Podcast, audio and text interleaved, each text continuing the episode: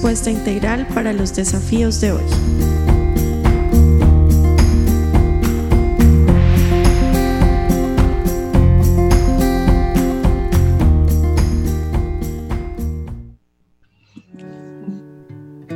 Bueno, hola de nuevo en un programa más de espíritu, alma y cuerpo. Bienvenidos, mesa de trabajo. Hoy nos acompaña eh, Angie Aristizábal. Hola Angie. Hola, hola, felices nuevamente de estar aquí en nuestro programa número 25. Bueno, y los doctores Alexandra y Francisco Ruiz, bienvenidos de nuevo. Hola, ¿cómo están? Qué alegría otra vez estar aquí con ustedes. Hola a todos, muy felices de estar acá. Bueno, qué emoción eh, encontrarnos aquí para traer un tema nuevo, un tema diferente, que nos va a dar información muy relevante, sobre todo para todas nuestras familias, todos los que tenemos hijos o los que trabajamos con niños, creo que va a ser un tema muy relevante. Entonces tenemos un invitado muy especial que más adelante lo presentaremos. Listo, bueno, entonces, eh, bueno, ¿qué tenemos hoy, Angie? Cuéntanos el tema y para como que todos nuestros oyentes puedan iniciar escuchando de qué vamos a hablar. Claro que sí, bienvenidos a todos, alisten la vida favorita y estén dispuestos a escucharnos y bienvenidos a un programa más de Espiritual Mi Cuerpo. El tema que tenemos el día de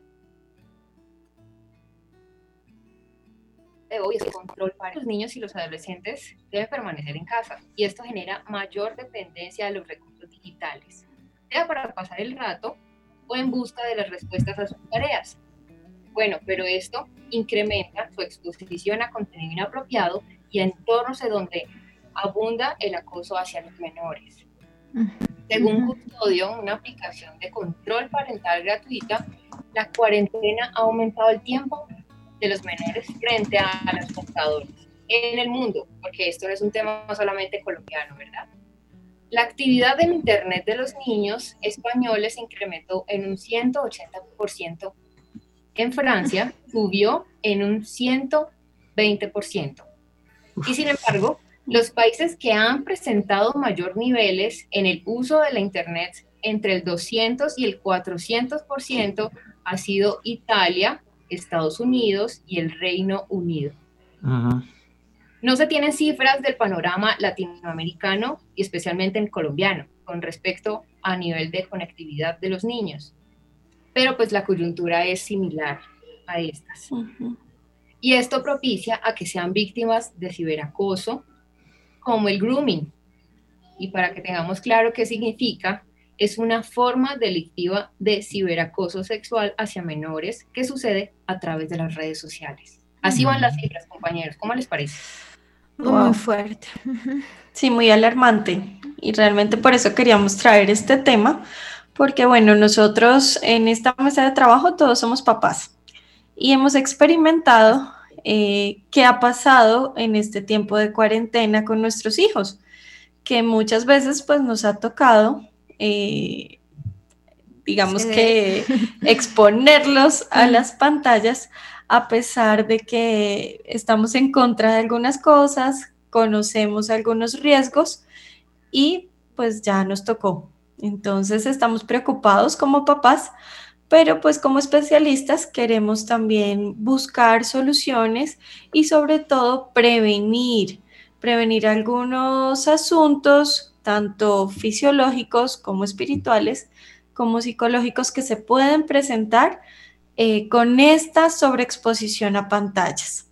Entonces, este es el tema. Es increíble, ¿no? Es un tema muy actual y que creo que a todos los papás nos debe interesar.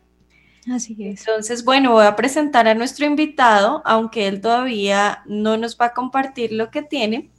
Eh, sí le voy a dar la entrada pero entonces Angie, no, eh, preséntalo tú. Claro que sí, pero para hablar del tema específico que es control parental y nos asociemos a él, pues tenemos este súper invitado. Él es Andrés Peña, pastor asociado de la Iglesia de la Casa, publicista, experto en manejo de medios y tecnología y tiene una maestría en ministerio. Súper invitada para este tema. Sí, hola. Eh, gracias por la invitación. Y bueno, estamos listos aquí para responder a todas las inquietudes de los papás que puedan estar teniendo en este tiempo y sobre todo abriendo los ojos a este problema que está surgiendo y dar unas recomendaciones también. Claro que sí, desde ya nos reportan sintonía, nuestro pastor Edgardo reportando sintonía, Carolina González también. Y si quieren participar sobre el tema, estamos dispuestos. Aquí los canales de comunicación de la Iglesia a la Casa y por el medio también de nuestro correo, iglesia eh, espiritual mi cuerpo, arroba iglesialacasa.co. Así, Así es. Bueno, entonces iniciemos. Ya, bueno, Angie nos habló acerca de esas estadísticas Sabemos que en Colombia y en Latinoamérica, lastimosamente, nuestra capacidad, digamos que sí hay capacidad para investigar, pero no hay recursos que hagan que las investigaciones se den tan rápido y que tengamos resultados tan rápidos como en otros países. Entonces, por eso nos toca tomar cifras de Europa, sobre todo España, Francia, como nos mencionó Angie. Entonces, por eso no tenemos esas estadísticas, pero creo que las estamos viviendo en nuestras casas. Por ejemplo, de sus hijos, quiero que me contesten ustedes eh, cuántas veces de pronto en la semana veían televisión. En mi caso era, era de pronto una hora en la tarde después de realizar sus tareas, de llegar al colegio y eso si nos alcanzaba el tiempo, porque primero era eh, primero en las tareas, después dedicar de pronto a algún juego con su hermana, y el fin de semana, que sí se permitía de pronto ver más películas y demás. Pero ahora pues la cosa ha cambiado. Sí, y ustedes, Francisco y Alexandra. Pues nosotros hemos tenido a los chiquitos normalmente en, estos primeros años como en, en homeschool, por decirlo de alguna manera, eh, porque mi mamá es, licenciada en preescolar y están con ellos. Entonces, eh, aunque no ha sido tan notorio el, asunto em, del cambio en ellos, sí creo que nuestro nuestras, nuestras nuevas maneras sí hacen que ellos tengan más eh, contacto con pantallas. Es, es paradójico, pero nosotros somos los que los hemos llevado, incentivado, a, incentivado a, este contacto mayor. Claro, bueno. En mi caso también como Angie, mis hijos entre semana no veían televisión, por ahí eso, una hora, media horita, eh, y lo mismo, si nos alcanzaba el tiempo. pero entre semana claramente al nosotros estar trabajando, eh, porque pues nos tocó trasladar nuestra oficina a la casa, pues hay tiempos donde no podemos estar con ellos ni tenemos un cuidador, que en el caso de nosotros eran abuelos, ¿cierto? Que podían estar pendientes de los niños, ya ahora no lo tenemos, entonces el cuidador se ha vuelto lastimosamente una pantalla. Entonces, es, alarmante, es preocupante.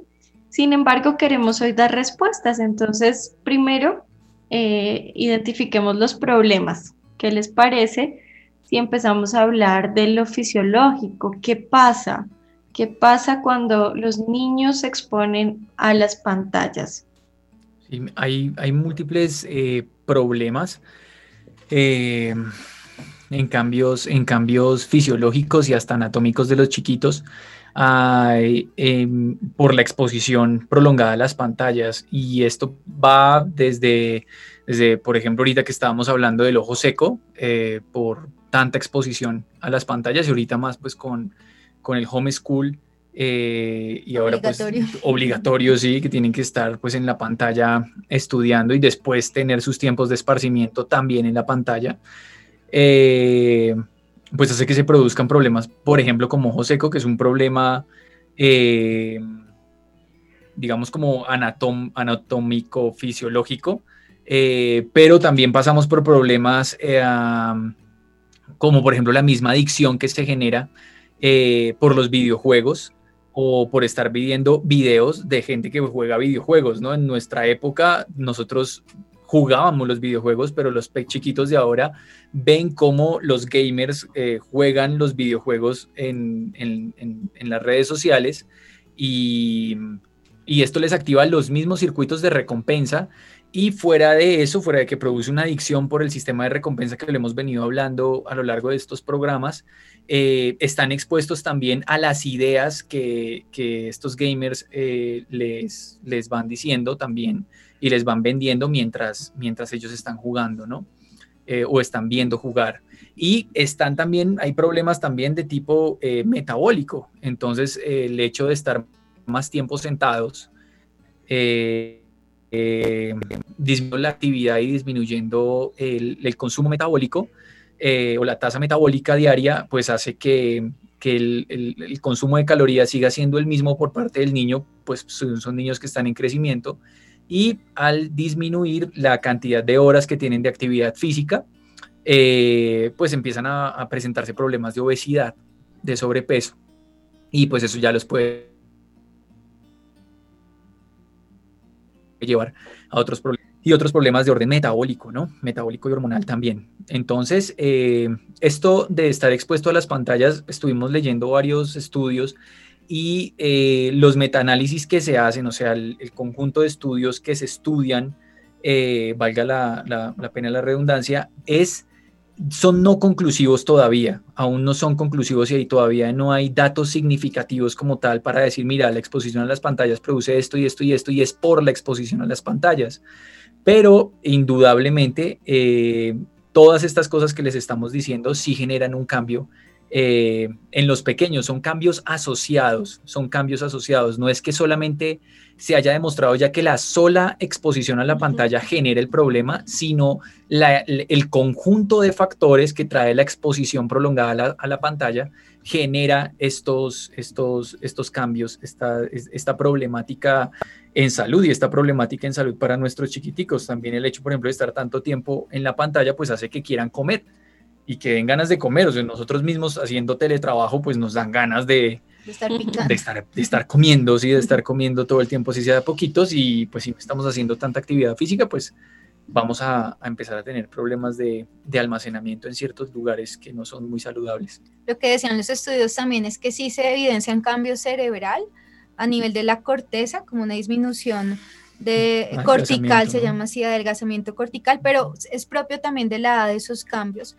eh, y se va a dar con cualquier hábito nuevo. Si se estuvieran, por ejemplo, practicando un nuevo deporte, se harían cambios cerebrales. Entonces, sí hay cambios, no dicen que se dan propiamente por los juegos, eh, pero sí los nuevos hábitos o, las pantallas, perdón, los nuevos hábitos que están adquiriendo los niños y están trayendo unos cambios cerebrales, que yo creo que va a ser en los adultos, no sé, en, unos 20 años que nos vamos a dar cuenta de las secuelas. Eh, y, Exacto, pero no podemos esperar ahí como padres a ver si sí o no, ¿cierto? Si ya sabemos que los hábitos naturalmente por por diseño, si tú haces algo frecuentemente, te cambia tu cerebro por neuroplasticidad, pues sabemos por lógica que si el niño está haciendo este nuevo hábito de estar sentado mucho tiempo viendo pantallas, pues va a haber modificación cerebral, ¿sí? Va a tener algunos beneficios, tal vez, era lo que habíamos hablado la vez pasada, que tiene la capacidad de, conectar información muy fácil, pero que la memoria se empieza a dañar. Em, entonces no esperemos hasta, hasta esas secuelas que tendrán de adultos, sino creo que es ahorita el momento justo para tomar medidas adecuadas. Súper. Claro que sí. Entonces vemos que sí pueden haber cambios, ¿no? El hecho de estar expuestos, ya hay cambios cerebrales y eso puede generar otras cosas. Hemos hablado también en los otros programas Sí. ¿Me escuchan? Sí, te estamos escuchando. El tema de adicciones. Y como Pachito lo mencionó, eh, las pantallas pueden crear lo mismo, ¿no? Este efecto de, de volverlos adictos a estar viendo una pantalla. ¿sí? En nuestra época, si recuerdan, nosotros para ver un programa que nos gustaba teníamos que esperar ocho días a que lo volvieran a pasar. Entonces esperábamos muy ansiosos eh, que llegara, no sé, el sábado para ver ese programa o que llegara la noche para ver un episodio, ¿cierto? Del chavo o de cualquier otro muñequito que nos gustara. Nuestros niños no, nuestros niños tienen todo en la mano y lo pueden ver en exceso, ¿cierto? Ya no hay límites. Ya ellos pueden ver un capítulo, pero un capítulo ya no es suficiente. Ellos quieren ver el siguiente y el siguiente capítulo no es suficiente, así que terminan viéndose toda la serie y toda una serie de 14 capítulos eh, hasta que se termina y pueden ver otra más, ¿sí? Eh, para nosotros de papás, muchas veces necesitamos poner esos límites y saber que aunque ellos tienen todo a la mano y que lo podrían ver en exceso, pues necesitamos con ellos tener esos límites y decir, bueno, ¿cuánto tiempo lo va a ver? ¿Sí? Si el programa dura 20 minutos, bueno, que vea dos episodios, ¿sí? Y no más. La OMS ha recomendado durante muchos años eh, que la exposición a la pantalla para niños menores de 5 años debe ser máximo de 30 minutos a una hora imagínense. Es muy poco, es casi que un episodio. Y eso no lo hacemos en la realidad. Dice que menores de dos años no deben estar expuestos a pantalla, nunca. Menores de dos años.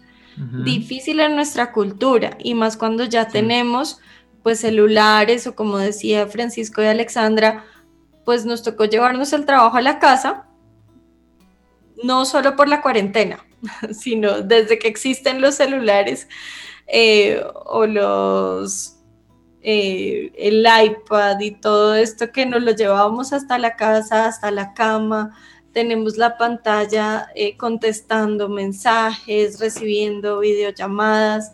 Nuestros niños siempre quieren o tienen la curiosidad de participar en esto que estamos haciendo. Y más si de pronto los usamos para entretenerlos, entonces estamos almorzando, les ponemos la pantalla. Eh, el niño está haciendo mucho ruido, le pongo la pantalla. El niño eh, está, no sé, cansón, entonces ah. pongo la pantalla. Eh, con un fin como si fuera un premio, ¿cierto? Lo estoy asociando a un premio y eso ya está generando un cambio de estructura, como dice Ale, donde el niño va a asociar este tipo de, pantallas o de, o de aparatos como recompensas y recompensas que pierden fácilmente el placer, ¿cierto? Correcto. Como hablábamos de, de las adicciones. El estar tanto tiempo sobreexpuesto a este estímulo, al mismo estímulo, ya pierde la gracia, ya pierde el sabor. Entonces el niño siempre va a querer algo más. Algo más dopamina. Sí, más dopamina, ¿cierto? Entonces, papás, lo primero necesitamos poner límites, necesitamos entender que, bueno, nosotros como adultos también tenemos que tener esos límites, porque acuérdense que nosotros modelamos conductas y el aprendizaje se da por modelamiento. ¿Qué es modelamiento? Es que yo imito las conductas pues aprendo a través de eso. Entonces, muchos esos límites los tenemos que empezar a poner desde, desde acá, desde, desde, desde bueno, no voy a llevar el celular a la cama, no voy a llevar el celular al comedor, no voy a llevar el celular eh, mientras estoy haciendo otras cosas con ellos, mientras estoy jugando. Necesito empezar a poner límites para que ellos puedan aprender que no siempre la pantalla es un estímulo de recompensa, sino que de pronto pues darle el fin adecuado, que es no sé, cuando tengo que estar eh, viendo la clase o cuando voy a ver un video que me va a enseñar algo, ¿sí? O bueno, también para entretenerme, pero no que sea eh, la regla. Entonces, recuerden que es un estímulo que va a perder placer, va a, perder dopamina. Al escucharte pensaba en, nosotros como papás en general, que a veces también estamos agobiados en la cuarentena, o eso me pasa a mí, yo creo que muchos se van a sentir identificados. Y si está el niño jugando, está una manera de descansar también, ¿cierto? De hoy estoy desesperado de estar aquí encerrado, todo el tiempo está el ruido de los niños. Es una manera de toma tu pantalla y cálmate y al mismo tiempo yo me doy recompensa. Sí, no sé si en cierta manera también en el cerebro adulto haya dopamina al mismo tiempo de, ay, se cayó un momento y quedó ahí conectado. Es que es, es muy complejo en este, en este estado de cuarentena porque también eh, para el adulto es un descanso y es una herramienta para que el niño se quede un poco quieto y uno pueda eh, concentrarse o descansar simplemente. Entonces, espero que hoy estemos en esos momentos, ¿cierto? Cómo nos ideamos maneras también de descanso para nosotros sin necesidad de, estimularlos a que se vuelvan adictos. Además, porque el niño también percibirá, ay, mi papá descansa, me hace buena cara cuando yo estoy viendo la pantalla, ¿cierto? El ambiente ya no está hostil porque cuando yo estoy aquí, entonces el, mi papá se siente como feliz. Eh, y, hay toda una, asociación con la pantalla de, tranquilidad en el hogar y, y podemos estar creando asociaciones mentales en nuestros niños que no son las adecuadas. Entonces es un reto que, bueno, vamos a seguir mirando aquí cómo lo desenredamos, ¿cierto? Así es, así es. Y seguimos reportando sintonía. Nos envía saludos Maru. Maru, también te saludamos. Gracias por estar con nosotros. Gracias. Bueno, pues démosle paso a nuestro invitado y vamos hablando del tema. ¿Les parece? Él tiene otra visión eh, desde su área. Como saben, es publicista, pero ha manejado todo el tema de medios y tecnologías y él ha dado algunos talleres para padres acerca de este tema. Y es muy valioso lo que nos da porque casi que nos mete en esa otra realidad que muchos de nosotros no conocemos y no vemos ya sea por ignorancia o por simplemente uno no tiene tanta malicia y uno no piensa que cosas como esas puedan pasar. Entonces, bueno, Andrés, queremos que nos cuentes qué es lo que sabes del tema y cómo nos puedes ayudar y cómo podemos ayudar a los papás. Bueno, eh, escuchándolos es muy interesante, eh, complementando un poquito con lo que eh, vamos a hablar ahorita. Y es todo en, línea de, de, la... Hay una cosa que hay que entender y es, a mí, a mí me apasiona muchísimo como la segmentación de los grupos objetivos y entender un poquito las generaciones. Y yo creo que de ahí parte un gran problema que, que, tenemos como padres de familia con esta nueva generación.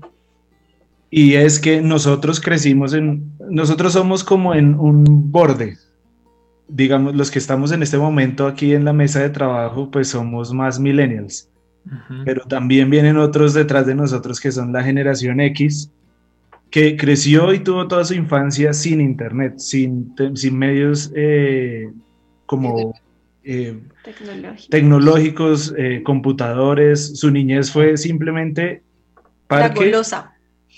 Parque, golosa, exacto. Libros. Y parques. Ah, música, parques. Ahora, por ejemplo, eso, los muchachos ahora hoy dicen parchis, ¿pueden creer eso? Ya cambiaron el nombre al parqués.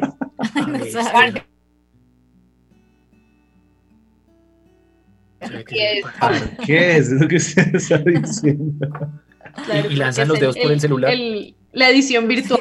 Y el nombre en inglés. Entonces ya, pues lo, lo que es la, la globalización de, de, estos medios. Mm. Sí. Pero una, un origen de toda esta brecha generacional muy fuerte es, es eso, que nosotros los que somos padres hoy, o crecimos sin tecnología, o crecimos en el borde, en el borde de la tecnología, donde teníamos que conectarnos a internet con cuando sonaba todos esos sonidos y le hacían y le hacían a uno ahorrar internet porque era caro. Sí. Para hacer las tareas simplemente métase a la tarea y de una sale. Entonces era una conexión por medio del teléfono y claro, no lo tenían más controlado porque era el, el recibo del teléfono el que llegaba elevado. Claro, y agregué un computador de escritorio donde estaba en medio de la casa porque pues era el, el objeto de orgullo de una familia que llegó el computador a la casa y pues obviamente estabas muy observado. Para, para, cualquier tipo de cosa, pues estabas en medio de la sala, en medio del estudio, se escuchaba cuando se conectaba a internet y pues obviamente esas cosas eh, hacían que fuera un poco más público el uso de, de las redes o de internet. en ese momento empieza a, surgir, digamos, todo ese boom de los medios y pues empieza a crecer después del 2000 con iPad, tabletas, teléfonos celulares, eh, con, eh, de, de, teléfonos inteligentes, entonces ya hay conexión a internet privada computadores portátiles, eh, todo, toda la conectividad a Internet se vuelve mucho más privada también y mucho más eh, orgánica, digamos, mucho más natural en toda la, la, dinámica. Para nosotros como generación millennial o generación X, digamos que el, el, el hecho de tener un teléfono, el hecho de tener computador, esas cosas, para nosotros funciona un poquito distinto porque no somos nacidos digitales, no somos como esta nueva generación, como, los, como, los, centennials, que son los que están creciendo ahorita, que están por debajo de los 10 años. Esa generación tiene una, una característica bien, bien diferente a la nuestra, porque ellos son nativos digitales. Ellos crecieron con una combinación y en publicidad eso se entiende muy bien y es una combinación realidad natural con realidad virtual.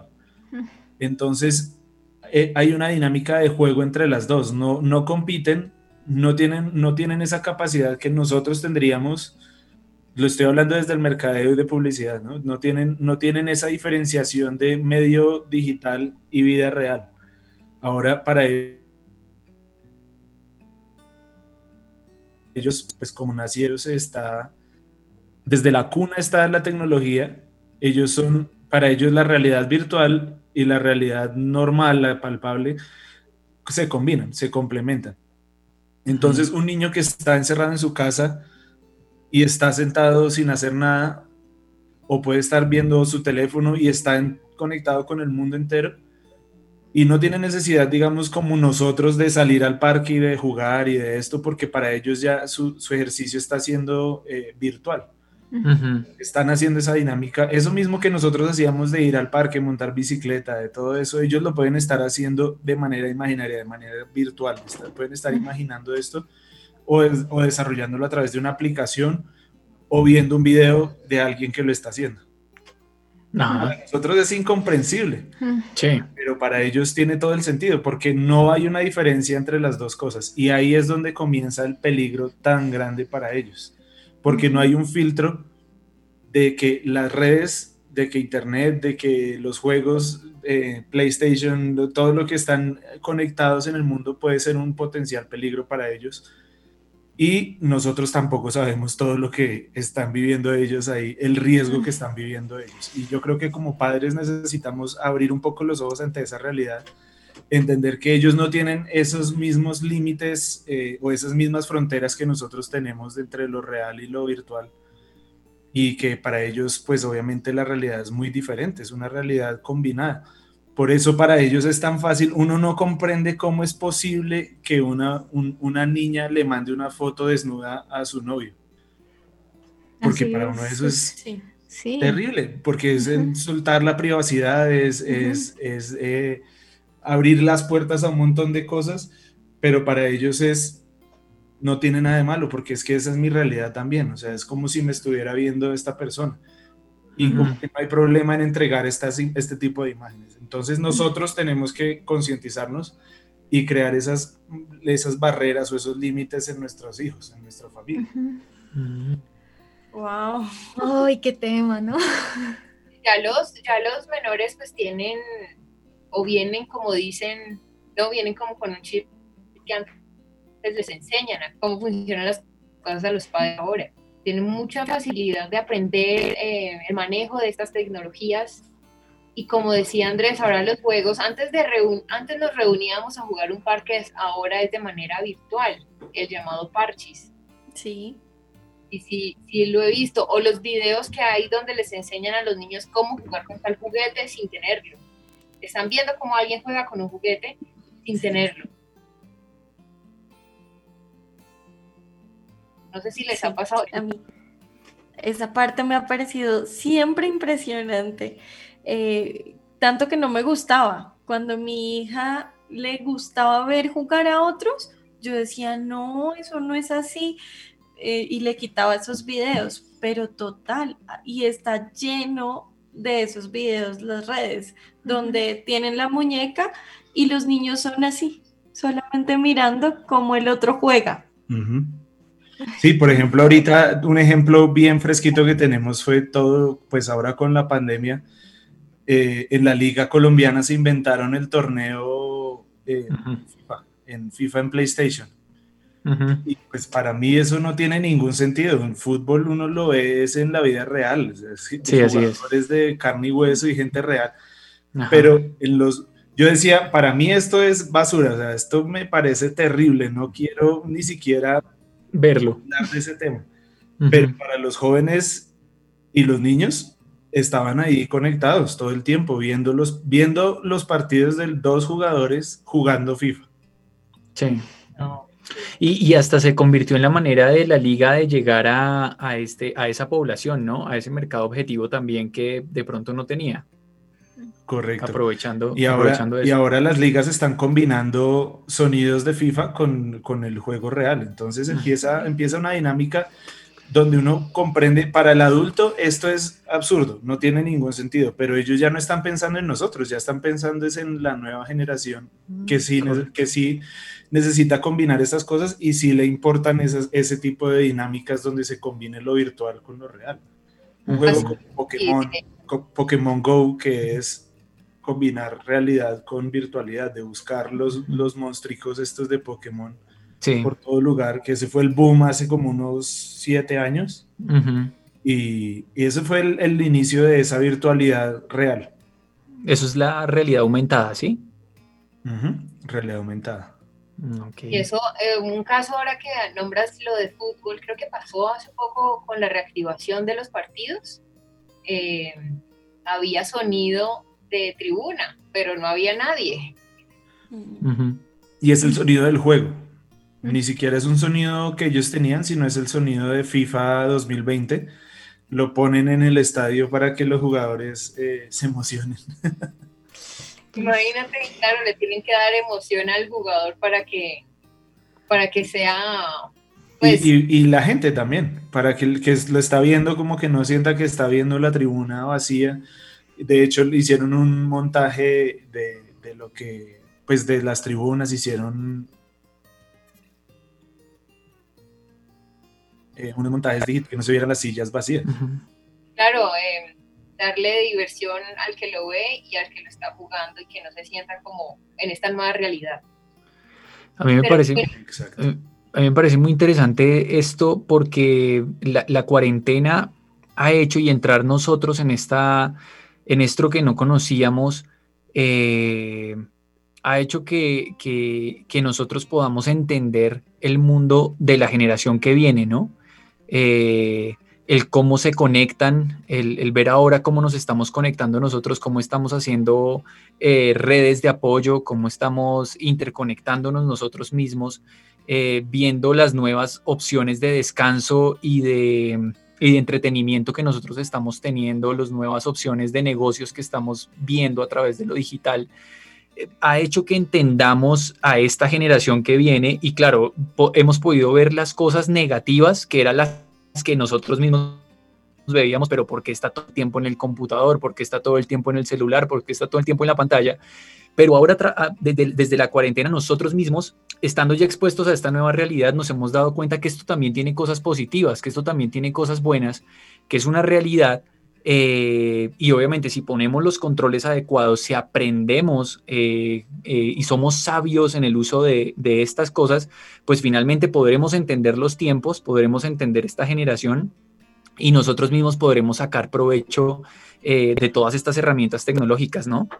Sí, porque hay un, hay un peligro ahí, Francisco, de bien, bien, bien latente y sobre todo para nosotros los que caminamos con, con el Señor. Y es eh, de pronto por el, por el mismo sentido de protección de nuestra familia, terminamos aislando a nuestros hijos de una realidad en la que ellos tienen que vivir. Esta es la realidad de esta generación. Van a vivir en una realidad eh, virtual aumentada combinada entre lo natural y lo virtual. Si nosotros podemos hacer fácilmente, no, mis hijos entonces ahora no van a entrar a nada de tecnología, no van a tener un computador, no van a tener un juego porque es que ahí está la amenaza de esto, está el, el, peligro de esta otra cosa. Entonces les decimos, hasta tal edad, usted no me va a tener nada de tecnología.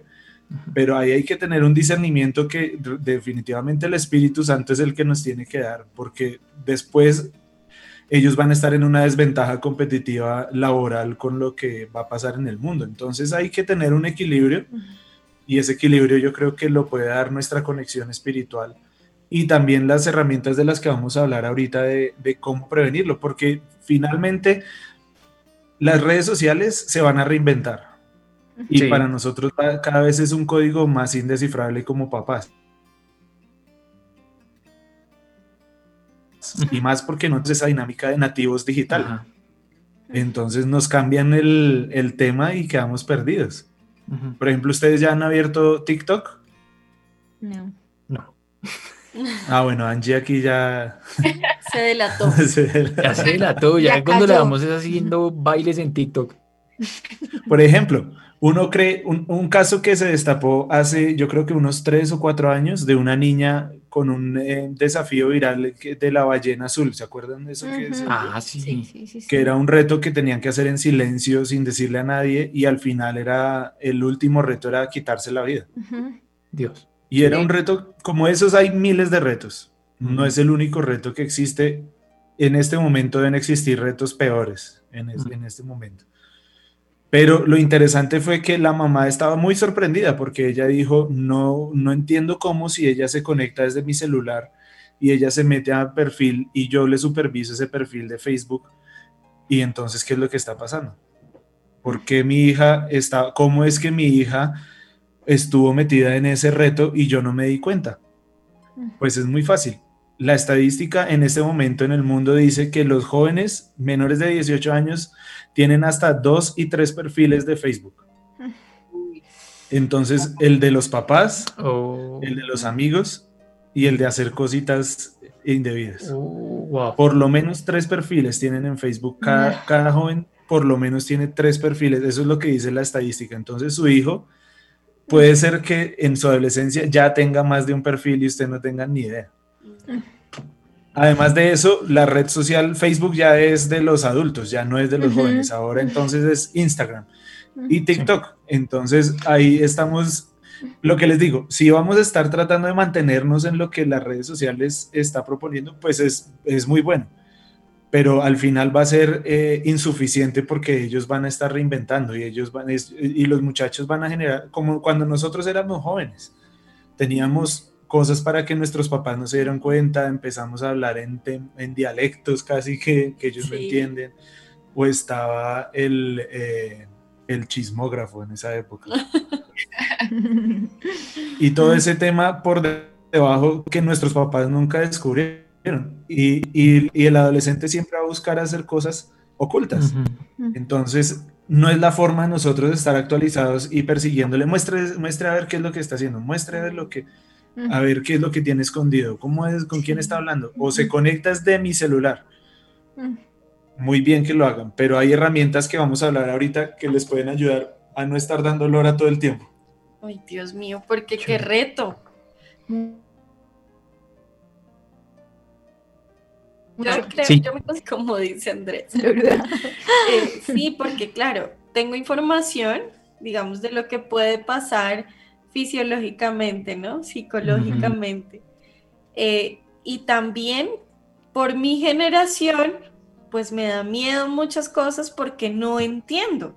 Entonces, para lo, que dice Andrés, ¿no? Me cuesta entender cómo puede ver un niño, eh, cómo puede valorar más, no sé, un videojuego a salir al parque, ¿sí? ¿Cómo puede valorar más estar con el celular que ir a jugar con un amigo? Me cuesta, me cuesta, obviamente, porque lo miro desde mi generación. Entonces sí creo que hay una propuesta muy interesante de, que, hoy nos da nuestro invitado y es poder entender estas generaciones. Y es una tarea que como papás necesitamos hacerla. Así es, así es, pero continuamos con el tema y saludando a nuestra sintonía. Andrea, muchas gracias por reportarnos sintonía y también tenemos comentario de Andrés Dupont nos dice, los gamers en el mundo ya son una profesión y es muy valorada y muy, muy bien valorada. Y ya existe Liga de Gamers, una de las empresas prestadoras de servicio para el hogar como televisión, internet y, y teléfono, tiene un programa para comentar los juegos. O también los jóvenes lo que hacen ahora es que abren ventanas incógnitas. Por eso los padres pues no se dan cuenta qué hacen. No, es que van, adelante, Pero, por ejemplo, ustedes sabían que eh, en los Olímpicos se estima que de tres, de dos a tres periodos de Juegos Olímpicos se van a incluir los e-games dentro de los Juegos Olímpicos. Mm. estoy de acuerdo con eso. Si no incluyen primero, deberían incluir primero el patinaje. el patinaje ya no lo incluyeron. No, ya, ahora es el e-patinaje. Pero bueno, para seguir en el tema, entonces podemos empezar a preguntarle a nuestro invitado, ¿qué es control parental? Bueno, esa es una muy buena pregunta y yo creo que esa es una de las cosas que menos hemos explorado como padres.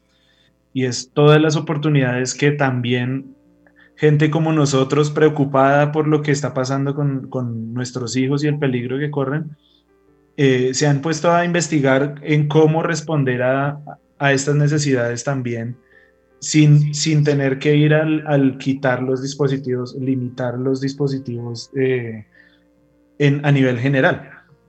El control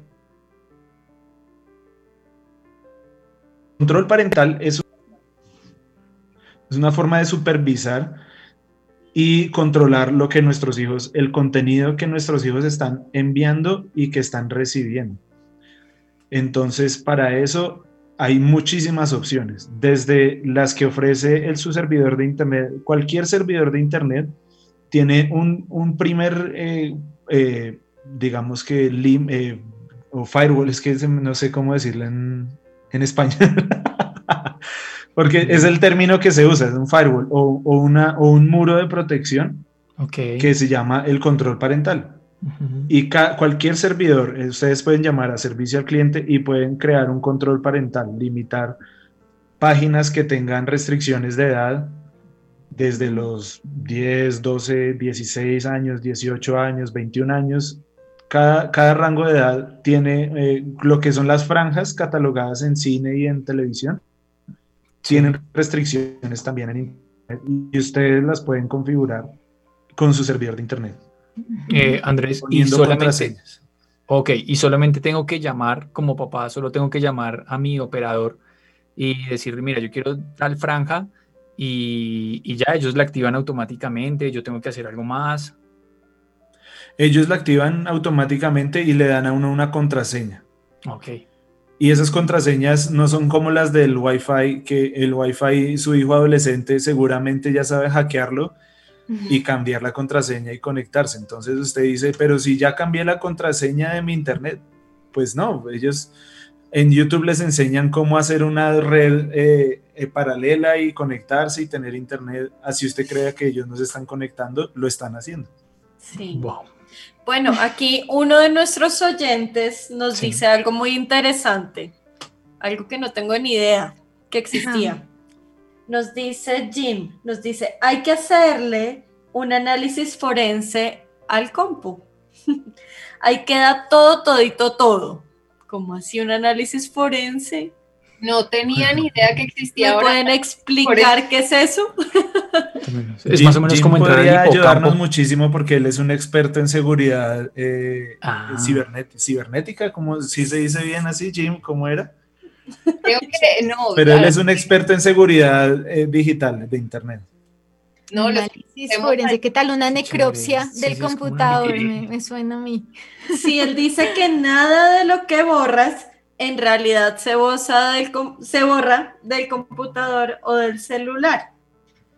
Nos dice que se llama seguridad informática. Mm. Sí, si ustedes quieren una buena asesoría, Jim, Jim es el personaje. Para los que conocemos a Jim, sabemos que pues ahora me entero que es experto en este tema, pero pues muy bien. Tiene, tiene conocimiento de seguridad en diferentes áreas. Sí, él, él, le gusta muchísimo todo eso de seguridad y, sobre todo de la protección de, los niños. Porque es que definitivamente ellos están muy, muy expuestos y ellos no entienden de los límites ni de, ni de lo que, eh, la fragilidad que tienen cada vez que se conectan a Internet. Por ejemplo, ahorita con, con todas las conexiones a Zoom hay unas recomendaciones muy, muy básicas para cada papá. Primero que todo, no, haga sus, no deje que su hijo haga clases con audífonos. Escuche todo lo que se está hablando. Escuche, póngalo en altavoz, esté pendiente de lo que se está hablando. Usted no sabe qué es lo que se están hablando ahí o si de pronto ya no están en clase y qué más está pasando ahí. Y hay, porque además hay una modalidad nueva en Zoom que se llama Zoom Bombing como bombardeo de Zoom. Y hay las cuentas que son públicas o que tienen baja restricción o que no le activaron reunión con contraseña o con usuario único. Estas personas lo que están es buscando por toda la, plataforma de Zoom hackear cuentas para entrar a esas cuentas y descargar imágenes pornográficas en esas reuniones. Mm, terrible. y los niños quedan expuestos a eso quedan completamente expuestos a eso. Entonces, eh, tengan cuidado con eso, pongan en altavoz siempre las reuniones de sus hijos en clase. Es una recomendación muy básica, esa es, es, seguridad informática 1, 101. Nivel 1. Póngalo, póngalo en altavoz. Ah. Segundo, póngale una contraseña a todas las reuniones que usted haga en Zoom o en cualquier otra plataforma configure su reunión siempre con una contraseña, porque es muy probable que le hackeen su cuenta, incluso usted siendo en una reunión de trabajo o algo y puede entrar ahí una imagen eh, desagradable y puede dañarle pues todo el tema que está haciendo de trabajo, o puede llegar a la, imagen a sus hijos y pues esas imágenes, ustedes ya han hablado un poquito de lo que genera en el cerebro de los niños en este tiempo y la complicación de ahí para adelante. Y tercero, antes de cerrar la sesión, revise el chat, revise los chats de, de las clases. Revise siempre los, los, chats, porque debajo de, de esas clases los compañeros están hablando. Y hay, y hay, un chat privado, no es un chat público que necesariamente se está viendo, sino también hay un chat privado. En ese, en ese en ese chat privado pueden estar ocurriendo diferentes cosas. Su hijo puede estar siendo víctima de bullying o le están pudiendo eh, pedir eh, fotografías eh, sexuales que se llaman packs. No sé si ustedes sabían eso. No. Cuéntanos, cuéntanos de eso. Todos esos temas los necesitamos. El, el término con el que se piden en esta generación fotografías desnudos se llama packs. Pásame tu pack. P-A-C-K y se ilustra. ¿Ah? Y se ilustra con una cajita. ¿no? Ah, un emoticón, porque ese es ahora el lenguaje. El lenguaje de ellos es emoticones. Sí, es verdad. Entonces, el pack es eh, la foto desnuda de, la persona a la que le están pidiendo. Entonces, a la respuesta de ese iconito o el pack, pues está la foto desnuda de, su hijo o de su hija. Entonces tenga cuidado porque pues ahí en esos chats pueden estar pasando esas cosas en, este tiempo de clases en Zoom. Pero bueno, para seguir hablando. pero no se asusten, tranquilo. Las caras de y, esto que nos acaba de decir Andrés, eh, pues es un control, es un control parental finalmente también, ¿no? O sea, muy, claro. muy, eh, tal vez no es tan virtual, es de realidad real. Eh, pero, pero también es un control, es un control parental, ¿no? Finalmente. Sí, hay forma, hay forma de, porque bueno, los niños están eh, viendo su clase, digamos que yo estoy sentado al frente de mi niño con mi computador, entonces no puedo ver su pantalla, estoy escuchando, pero hay forma de limitar, o sea, que él solamente esté en su clase de Zoom y no pueda abrir otras ventanas. Sí, sí hay posibilidad. Ahorita ya les voy a dar una, eh, yo, pude escribir un artículo para el Colegio Bet acerca de estos riesgos y de recomendaciones de control parental. Pueden consultarlo en la página de betshalom.co, en la parte de blog, ahí pueden leer y están todas las páginas de recomendación para eso, para computadores, para celulares, para hacer un espejo del, del, celular de su hijo, para que usted pueda ver cuando descarga una aplicación, cuando envía un mensaje, cuando envía una fotografía, todo eso usted lo puede estar monitoreando. Entonces usted no tiene secretos con su hijo prácticamente. Le deja su espacio porque él tiene su teléfono, pero usted tiene espejo de todo lo que está pasando en ese teléfono. Porque pues usted puede tener una relación muy linda con su, puede estar eh, teniendo 100% de amistad y confianza y revisa el teléfono y no hay nada pero hay una aplicacióncita que se llama la calculadora.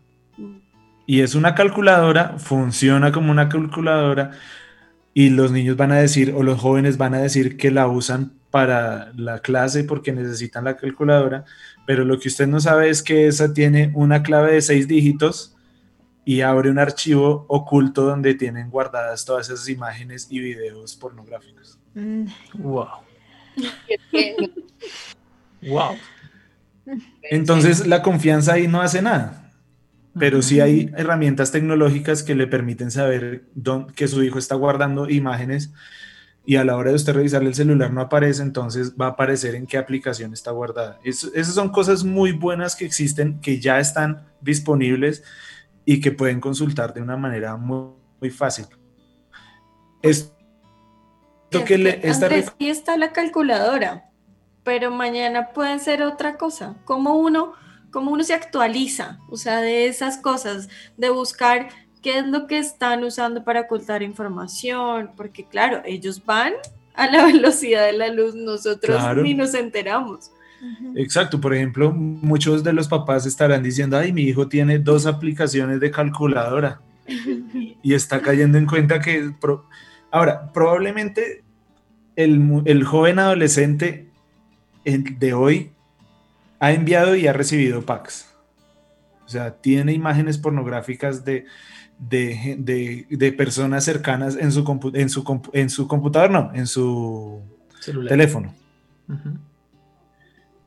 pero uno dice, pero ¿cómo así, mi hijo? Porque lo que les digo, hay una, no hay, no hay una, no hay un sentido de privacidad en ellos en este momento, porque están rodeados de cámaras, están todo el tiempo en realidad combinada. Entonces, ellos no es que lo hagan del todo por malas personas o porque no les importa su privacidad, sino porque no existe ese límite, no, no está marcado. De pronto ustedes pueden profundizar un poquito en, eso, de cómo, de cómo podríamos generar ese, ese sentido de, alerta de, ellos, de lo delicado que es, porque como dice Jim, esta imagen no se borra. Eso siempre va a quedar un registro en internet de esa imagen de alguna manera. Sí, porque igual, más allá de lo que dices, uno puede decir, bueno, estos son controles parentales, ¿cierto? Digitales, pero como dice Pachito, deben haber controles parentales eh, reales, lo que nosotros podemos hacer con ellos. Y, y que mencionaste algo muy importante al inicio y es, claro, de tanta prohibición, también los estamos de pronto lanzando hacer cosas más ocultas, ¿no? Porque a veces como padres no entendemos algo y cuando les prohibimos y les prohibimos y les prohibimos, lo que estamos haciendo es lanzándolos a que más lo, lo deseen y lo hagan. Entonces, creo que es un equilibrio también, un equilibrio entre, claro, salud, o sea, una cosa es que yo diga, voy a cuidar sus ojos, por ejemplo, eh, me pasaba a mí con mi niño de cuatro años que veía que cuando veía películas con mucha acción, eh, como con mucho movimiento, en las noches tenía muchos problemas para, para dormir y su sueño se veía afectado. Y recuerdo que por muchas noches fue esa lucha y me acuerdo que le dije a Dios eh, una noche como, bueno, ¿qué está pasando con mi hijo? Porque todas las noches su sueño está siendo atacado. Y recibí claramente de parte del Señor esto. Y fue, eh, tienes que ver lo que Él está viendo, escuchar lo que Él está escuchando y mirar qué cosas le sacas de eso. O sea, eh, de cierta manera yo como mamá o como papá tengo esa responsabilidad y Dios me puede hablar acerca de lo que es permitido para mi hijo y que no. ¿Cómo puedo cuidar sus ojos? ¿Cómo puedo cuidar sus oídos? ¿Cómo puedo cuidar su corazón? Y entonces ahí con mi esposo tomamos la decisión de limitar ciertas cosas, incluso de explicárselas, porque de parte de Dios recibimos eso. Por su llamado, Él no puede estar expuesto a esto o a esto. Diferente de pronto con mi hija, ella puede estar más expuesta. Pero entonces, sí como papás, creo que Dios nos habla y Dios nos puede decir y dar las estrategias, ¿no? Como mostrarnos cómo hacer ese cuidado parental en la realidad. Sí. Sí Dale, dale, dale, Que eh, una, una cosa que es importante, porque pues uno puede quedar asustado con con todo lo que estás con todo lo que estás diciendo. Yo creo que más de uno está alarmadísimo. Pero bueno, parece que se le fue el sonido, pero mientras regresamos saludamos a los que nos están reportando simplemente que supe las recomendaciones de Andrés son sencillas pero efectivas como control parental. Y para Maru ha sido un tema muy vasto. Sí, yo eh, de pronto para las personas que están que están eh, pues pensando esto, ¿no? Dios cómo me puede hablar, Dios cómo me puede eh, decir qué puedo hacer para que mi hijo escuche o no escuche, pues bueno, podemos hacer uso del sano juicio que él mismo nos ha dado, ¿cierto? Eh, y hay una, una, serie excelente que está disponible eh, en, en, la página de la iglesia, eh, dictada por el pastor Edgardo Peña, que es Pensando bien y decidiendo bien. Son marcos generales acerca de la voluntad de Dios para nuestra vida y cómo, cómo nosotros podemos pensar bien y cómo podemos tomar decisiones adecuadas en cualquier ámbito de nuestra vida, incluyendo esto. Sí, eso, eso estaba pensando. Y lo que, lo que les estaba diciendo es, podemos eh, tomar dos posiciones. Siempre, siempre frente a una encrucijada hay dos caminos que uno puede tomar. Uno, asustarse, volverse paranoico, terrible y pensar que todo va a ser terrible y que mi hijo, mejor dicho, le va a pasar de todo. O la segunda opción es poder involucrarme en, la, en las situaciones de, de mi hijo, entender su realidad, entender esa nueva realidad en la que ellos viven, involucrarme en eso y llevarlo y ponerme al nivel de ellos, entender cómo es el lenguaje de ellos en, frente a la tecnología, porque ellos no ven cosas malas que nosotros sabemos que son malas para poderlos guiar y asimismo ayudarlos a tener una conexión con la realidad natural, la realidad palpable, ¿no? Sacarlos al parque, llevarlos a montar bicicleta. Es un balance que, que necesitamos crear, pero no solamente es, no me, no me mira tecnología y camine, vaya, vaya al parque, no, es una interacción de los dos mundos donde nosotros como padres tenemos que eh, involucrarnos un poquito más en la tecnología, entender, venga y jugamos FIFA, a ver qué es lo que tanto habla, qué, qué es ese Fortnite que, que tanto juega. Y después no deja de jugar. Exacto, pero bueno, pues se vuelve una conexión con su hijo, algo de que hablar. No sé, es que también, también está por ese lado, ¿no? Que, que no nos involucramos en nada de eso y que el juego de qué se trata ni, ni por qué les apasiona tanto. Por ejemplo, más de un papá ni tendrá idea que su hijo juega un jueguito que se llama Fortnite. Ajá. Entonces, empezando por ahí, eh, ¿qué es Fortnite? ¿Cómo se juega? es, un, eh, por ejemplo, ahí hay un, hay un riesgo también que también con sus hijos en todos esos juegos online deberían tener también esas mismas reglas que el Zoom. Juegue, pero siempre juega en, en, altavoz, porque ahí eh, hay muchos depredadores sexuales también que se están camuflando como niños o jóvenes de las edades de ellos para lograr cosas, pues, como el grooming que decía Angie. Sí, yo creo que ese, esa, esa, parte es fundamental en cómo nosotros eh, podemos ofrecer un control parental em, mucho más eficiente, mucho más real con lo que Andrés nos está diciendo y es acompañar a nuestros hijos en esos momentos eh, de juego, en esos momentos de, exposición a lo, que, a lo que ellos les gusta, en poder tener una conversación con ellos de por qué te gusta, por qué te gusta tanto, eh, y poder entender por qué le gusta el tanto y por qué a mí me puede llegar también a gustar tanto, y poderlo guiar en, medio, en medio del juego. ¿no? Creo que esto va a ser mucho más eh, inteligente emocionalmente que, el, que la misma inteligencia eh, que el control parental virtual o digital le puede dar a mi hijo.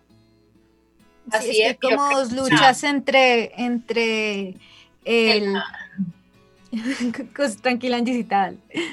No, no, quería un comentario que pues la cuarentena nos está llevando a que no, no estamos perdiendo el tiempo, sino que en cuanto a este tiempo tan expuestos a tecnologías y los niños a videojuegos y demás, pues es a eso, a, abre la puerta a que conozcamos, a que confíen, a, incluirnos más en ese tema tecnológico que ellos entienden mejor que nosotros como padres. Sí. Claro, y en, ese mundo, y en ese mundo poderles explicar que hay cosas buenas y hay cosas malas. Porque ahí les están enseñando, los juegos les están enseñando acerca de la diversidad de, los géneros, le están enseñando acerca de, muchísimas cosas en, la vida que, nosotros tal vez no, ni siquiera les hemos explicado y que ellos ya están hablando o que están eh, teniendo contacto en ese tipo de juegos. Sí, al final es como una competencia con quien se conectan mejor, ¿no? Eso pensaba, que ellos al final están buscando conexión, obviamente de manera virtual porque son nativos digitales, pero al final es conexión porque somos seres sociales y, bueno, tienen un tipo de conexión virtual y si la, y la conexión que tienen en la realidad con sus padres es, es fea, es, no, no, les, no hay una, una real conexión de corazón a corazón, pues ellos van a seguir prefiriendo esta conexión virtual. Entonces creo que también una manera estratégica es como padres, ¿cierto? Que creo que tenemos que ser muy astutos, muy estratégicos, es también brindarles, como decía Andrés, momentos de salir al parque, pero a conexión de verdad, de corazón a corazón, para que ellos en la realidad... natural o realidad, una recompensa, ¿no? Que es casi como dos, dos enfrentamientos de dos tipos de conexiones que están ahí peleando y nosotros podemos darle también dopamina a través de una conexión real, eh, para que ellos no tengan esta necesidad también de encontrar ahí esta saciedad en su, en su parte social. Eh, también estaba pensando que, ok, podemos controlar el, el computador, ¿cierto? Y eso que a medias, pues por lo que ellos van a mil, pero también hay otro computadorcito eh, que su cerebro, que es que el, computador o que el dispositivo está controlando, está modificando y creo que nosotros también como padres tenemos esta capacidad de moldear o de darle neuroplasticidad cerebral al cerebro, eh, es redundancia, pero bueno, para que se explique mejor, de nuestros hijos, ¿no? La manera como les enseñamos a ser críticos, ver alguna serie y hablar de algún personaje, no prohibírselo, ¿no? Sino decir, ¿qué te parece este, ¿no? Eh, ¿Cómo es la masculinidad? ¿Cómo es la feminidad? Eh, porque este se está vistiendo así y ayudarles a ser críticos a los chiquitos también es una manera de, de moldear su cerebro, que es este computadorcito que es su mente al que sí tenemos acceso, sobre todo en, en edades pequeñitas, ¿no? Edades en su niñez podemos influenciar en ese cerebro, ¿sí? No tanto en el computador, pero sí en ese cerebro para empezar a marcar como códigos de, de evaluación, de que no traguen entero y creo que sí se dan ese compartir. Yo estaba recordando un poquito la historia de Pacho con, con tu papá, que yo le preguntaba a Pacho que por qué él no le gustaba el trago.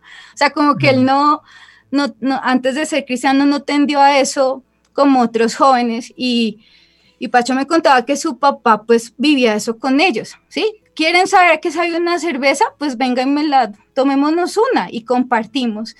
Y creo que fue una manera como, como estratégica un poco de lo mismo, vamos a jugar entonces juntos, ¿cuál es el juego que a ti te gusta? Pues miremos, ¿sí? Y que vea que él, tampoco el papá está, ¡ay, qué cosa tan terrible lo que estás jugando, sino es una manera estratégica de ir mirando que si le, por ejemplo, en el caso del ejemplo del trago, o sea, que le está gustando el trago, ¿cierto? ¿Cómo lo toma? Pues yo necesito que él pueda vivir esos, esas primeras experiencias de pronto de curiosidad con sus papás, ¿cierto? No mientes seguro, sano, donde de le salvar bien qué consecuencias tiene y hasta qué punto eh, su conciencia también le va a dictar que decide y que no. Entonces creo que son maneras también que nosotros podemos ir, influenciando sus cerebritos. Muy bueno, y, combinándolo con el, nuestro valor agregado que nos diferencia y nos da una ayuda frente al mundo entero, y es que tenemos una conexión espiritual real y una, una, conexión espiritual correcta. Así es, así es. Tenemos, tenemos una conexión con Dios y el Espíritu Santo está para guiarnos hacia toda la verdad, para llevarnos hacia todo lo bueno, hacia todo lo puro, todo lo verdadero, hacia todo lo que Dios tiene para nosotros. Y como padres debemos buscar eso, crear ese, eh, eh, aumentar, crear ese espacio para que se aumente la espiritualidad en nuestra casa. Porque el, eh, una gran diferencia para, generacional también es que antes era creer para ver yo necesito la teoría, yo necesito lo racional para poder eh, entrar a ciertas cosas, que así para muchos fue nuestro, el, recorrido en el Evangelio, una razón, una, una forma eh, razonable, una forma consciente para entrar en eso. Y la realidad de nuestros jóvenes ahora es que ellos necesitan ver para creer, o sea, necesitan la experiencia, por eso todo en el mercadeo, en todo, siempre hay experiencias de por medio, siempre va a haber una experiencia de por medio.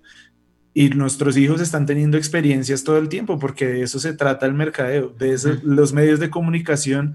Al final lo que quieren es buscar conectar a la gente la mayor cantidad de tiempo para poder vender, para poder vender publicidad, para poder vender programas, para lo que sea, pero al final los medios de comunicación no son los culpables de las cosas, no son el diablo en, nuestra, en nuestra realidad es un medio, son medios de comunicaciones. No, nosotros no podemos echarle la culpa a eso de lo que nos corresponde a nosotros como padres de familia y como seres espirituales que somos.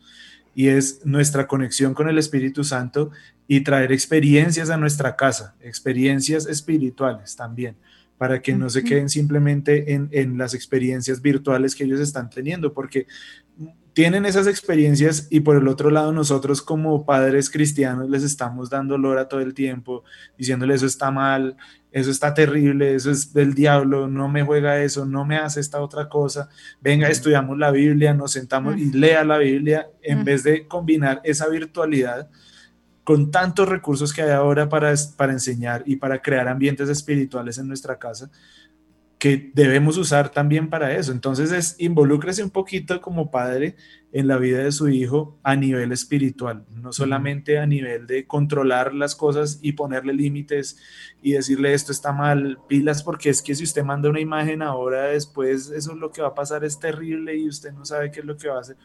Llévelo a otro, a otro ambiente, llévelo al ambiente espiritual del cual usted es un portador de esa espiritualidad. Súper, así es.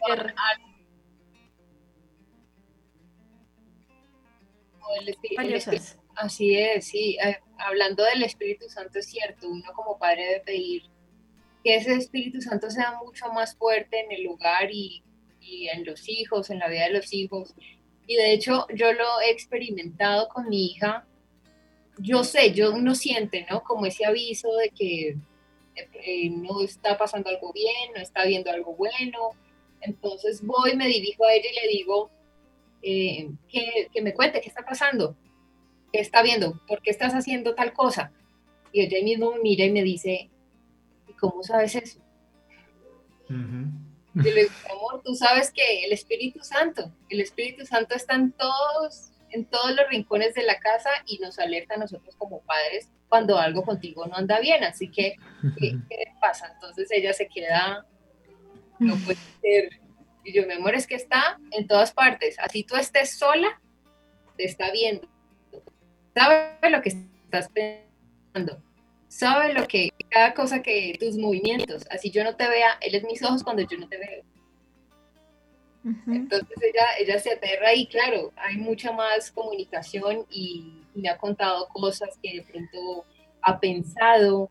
Eh, leemos también en ese momento la palabra, tenemos un, libro de cartas de, del rey para su princesa. Entonces todas esas cosas también nos, nos han conectado y, y son cosas que hacen parte de esta cuarentena que son que son amables y que son salvables y que son recuerdos y, estamos construyendo buenas, buenas relaciones con, con nuestros hijos. Ahorita que hablas de esto del Espíritu Santo, pensaba en lo que eh, Angelita dijo al principio, y es que hay cosas que solo se modelan, que no se enseñan intelectualmente, sino que se modelan. Y definitivamente creo que la relación con, con el Espíritu Santo y con Dios es algo que no se puede enseñar, o si no se va a tomar de manera religiosa y como un peso. No hay manera de enseñarlo intelectualmente si hay unos padres que no lo están modelando, así que yo creo que el primer reto para, para nosotros es activar esta comunión con el Espíritu Santo. Y escuchaba hace poco a alguien que, que ahorita me hizo mucho, mucho eco, que decía que antes pues era el tiempo de orar con las puertas cerradas, pero que ahorita estaba viviendo un tiempo como de Daniel, que él abría las ventanas tres veces al día y oraba en público y que para nuestros hijos es importante vernos orar, ¿sí? Entonces, no encerrarnos, ¿cierto? Sino yo por lo menos estoy siendo más intencional en tocar la guitarra, en que ellos vean que me pongo a llorar, ¿sí? Con Dios, en, que vea que estoy emocionada de estar con Él. Dani a veces me pregunta, ¿a ti qué te gusta más? Y yo estar con papito Dios, pues me, me emociona y que Él vea que de verdad tengo el anhelo de estar con Él y disfruto de estar con Él. Creo que que es el tiempo entonces de abrir tres veces nuestras ventanas, ¿cierto? Y que los chiquitos o nuestros hijos se antojen de una, ya no una realidad virtual, sino una realidad espiritual muchísimo más emocionante, si es que la vivimos, ¿no? Porque si no, ellos no se van a, a antojar de eso. Sí, yo creo que en esto es clave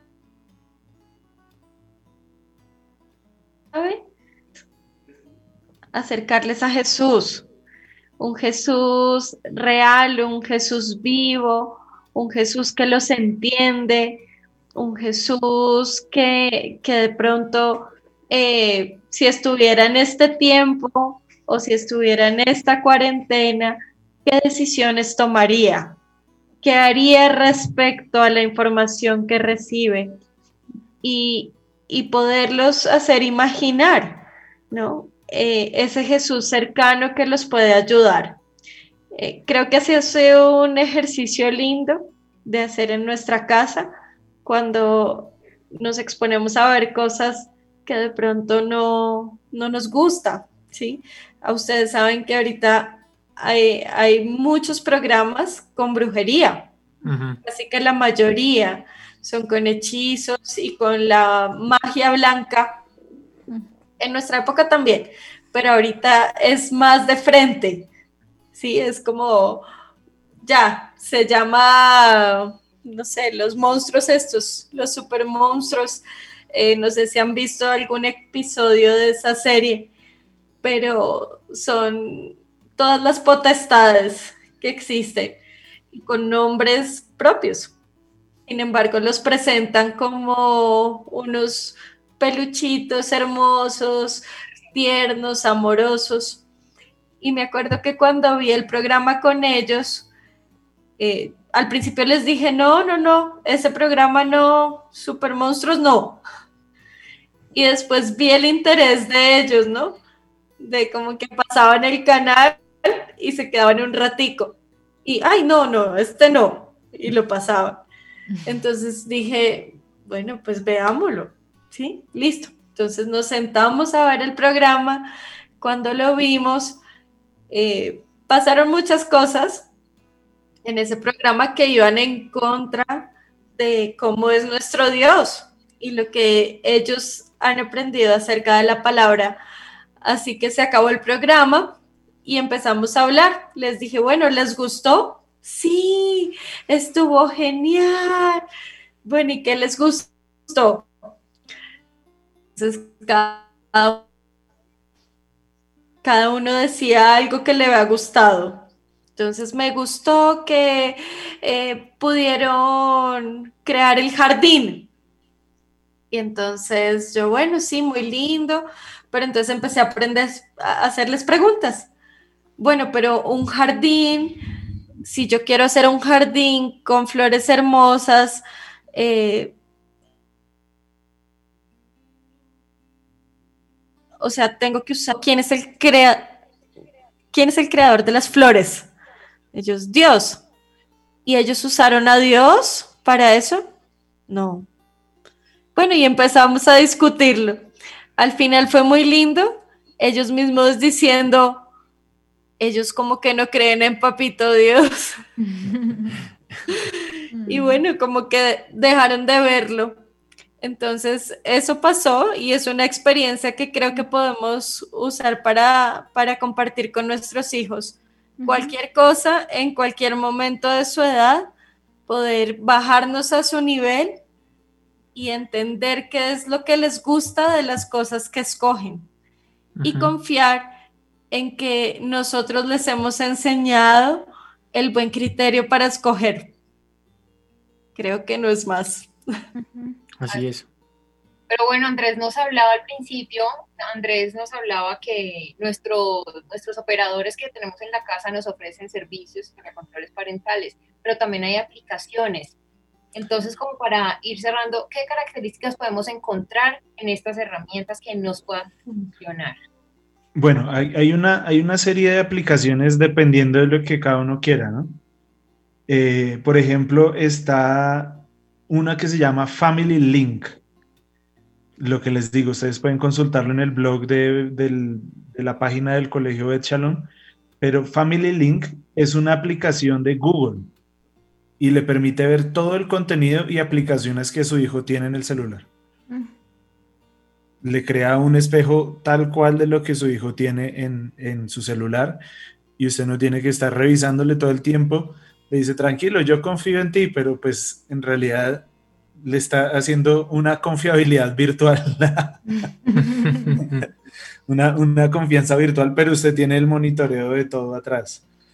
Hay otras opciones que llaman Kaspersky Safe Kids o Norton Family, con la que ustedes pueden bloquear el acceso de los niños a aplicaciones y contenido para adultos. Usted puede definir incluso una lista de aplicaciones y sitios permitidos o no permitidos para que su hijo entre a, esas aplicaciones.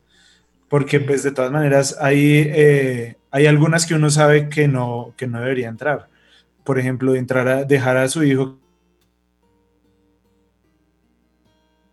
que entre a YouTube, entre a,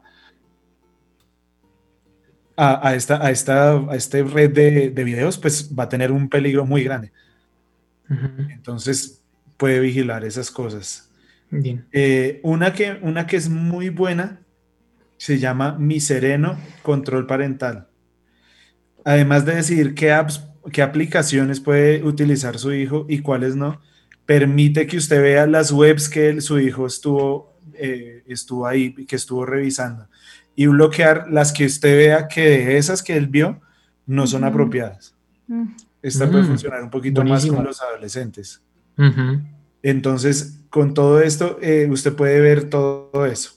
Y una que yo sí recomiendo para todos en este tiempo es MM Guardian Parental Control. Y esta aplicación le permite definir una lista de contactos prohibidos, ojo, contactos que ya tengan su celular. Contactos prohibidos y ver informes del uso del teléfono que hace su hijo para controlar sus mensajes de texto, llamadas y actividades online, incluyendo, y esto es la clave, eh, los mensajes eliminados. Buenísimo. Entonces usted puede ver todo. Algunas de estas son aplicaciones pagas.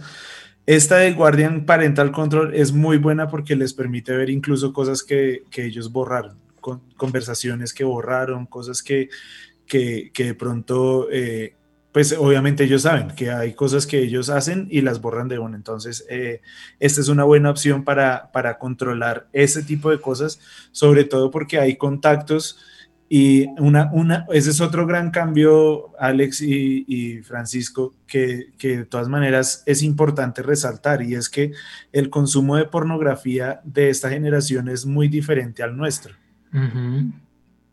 Hay una, el, el, consumo de pornografía nuestro era de canales de pornografía. Ahora, pues esta generación está buscando como más realidad, entonces lo que buscan es pornografía orgánica, digamos, que es la foto de mi amigo, la foto de mi amiga, eh, videos que me se comparten. De gente conocida. Eh, de gente conocida. Y por eso muchas de las páginas pornográficas están migrando a algo que se llama webcam, que es toda esa pornografía por cámara de video eh, muy, muy cruda, muy orgánica, muy, muy de la vida real, digamos. Personalizada. Exacto, personalizada. Entonces, como, antes era eh, la pornografía como idealizada de la mujer. Eh, con ciertos, con cierto, como ciertas imágenes, ciertos prototipos, ciertos códigos. Entonces, en ese tipo de cosas, pues obviamente cambió. Y para nosotros de pronto no tiene mucho sentido. Pero por eso esta aplicación en, particular es buena porque permite que, ustedes estén monitoreando lo que pasa con los contactos cercanos. Bueno, muchas gracias Andrés, gracias por acompañarnos. Muchas gracias Andrés. La verdad que creo que es un tema muy interesante, nos diste respuestas muy prácticas y creo que todos los papás nos vamos también con esa información. Así que a tomar estas aplicaciones en serio y ponerlas dentro de nuestros equipos, así como las recomendaciones de acercarnos más a nuestros hijos, no importa la edad que tengan, poderlos enseñar a pensar, a decidir. Por eso la recomendación de Alex y Pacho de seguir esta serie que hemos eh, promocionado tanto por este programa y es la serie Pensando bien, decidiendo bien del pastor Edgardo Peña. Estamos también atentos a recibir cualquier situación eh, a nivel de salud emocional, salud mental, eh, de la cual ustedes, Iglesia La Casa o cualquiera de nuestros oyentes, esté teniendo o sintiendo. Y la compañía, que es eh, un programa especializado en consejería, eh, podrá atender estas situaciones. Así que pueden ponerse en contacto con nosotros a través de los chats, de las redes sociales o del correo que ahorita Angie nos lo comenta para despedirnos. Gracias a todos nuestros oyentes, gracias a todos los que nos escribieron, reportaron audiencia y cada semana nos acompañan. Entonces, bueno, Angie, yo creo que terminemos. Yo me despido y bueno, mesa de trabajo. Hasta luego a todos. Hasta luego a todos. Muchas gracias de nuevo, verdad, Andresito. Fue, fue maravillosa la, información, muy oportuna. ¿Y las, las, las, páginas de las aplicaciones se encuentran en el blog, en el blog del que dimos la información? Sí, ahí están para que las consulten y pues entren a Google y, miren cuál es la mejor opción que pueden tener. Perfecto. incluso, incluso en este momento estaba bloqueando unos hackers en... Sí, ahora sí. Este, en este momento estaba bloqueando unos hackers en el chat de eh, la emisora que estábamos teniendo en este momento. Entonces, si ven, es una amenaza que está latente todo el tiempo ahí. Ok. Por todo lado. Por todo lado. Em, podemos recordar dónde podemos encontrar el blog para los que de pronto no tomaron eh, apuntes de las, de las páginas que nos diste, Andrés. Sí, entran a la página del Colegio Bet Shalom, que es Bet Shalom, B-E-T-H S-H-A-L-O-M.co en la pestaña que dice blogs, ahí van a darle clic y ahí encuentran el artículo. Igual ya lo compartimos por el chat de familias La Casa, para que lo tengan ahí y lo puedan revisar. Claro que sí, sí y vi que lo compartieron, pero igual para los que nos escuchan pues o no hacen parte de la casa, pues tengan esta herramienta. Muchas gracias a todos por acompañarnos. Nuestro programa número 25. Recuerde que nos pueden escribir, mandarnos saludos, exponer algún tema que quieran o tener asesoría con nuestros expertos y también recuerde que somos una mano amiga de la comunidad. Pueden hacerlo en espíritu, alma y cuerpo, arroba iglesia la casa y para volver a escuchar este podcast o los demás que se están desarrollando en la Casa Radio, puede buscarnos en las plataformas como La Casa-Adoración para las Naciones. Así que nos vemos en una próxima entrega de Espíritu, Alma y Cuerpo y recuerde que somos una respuesta integral para los desafíos de hoy. Hasta pronto.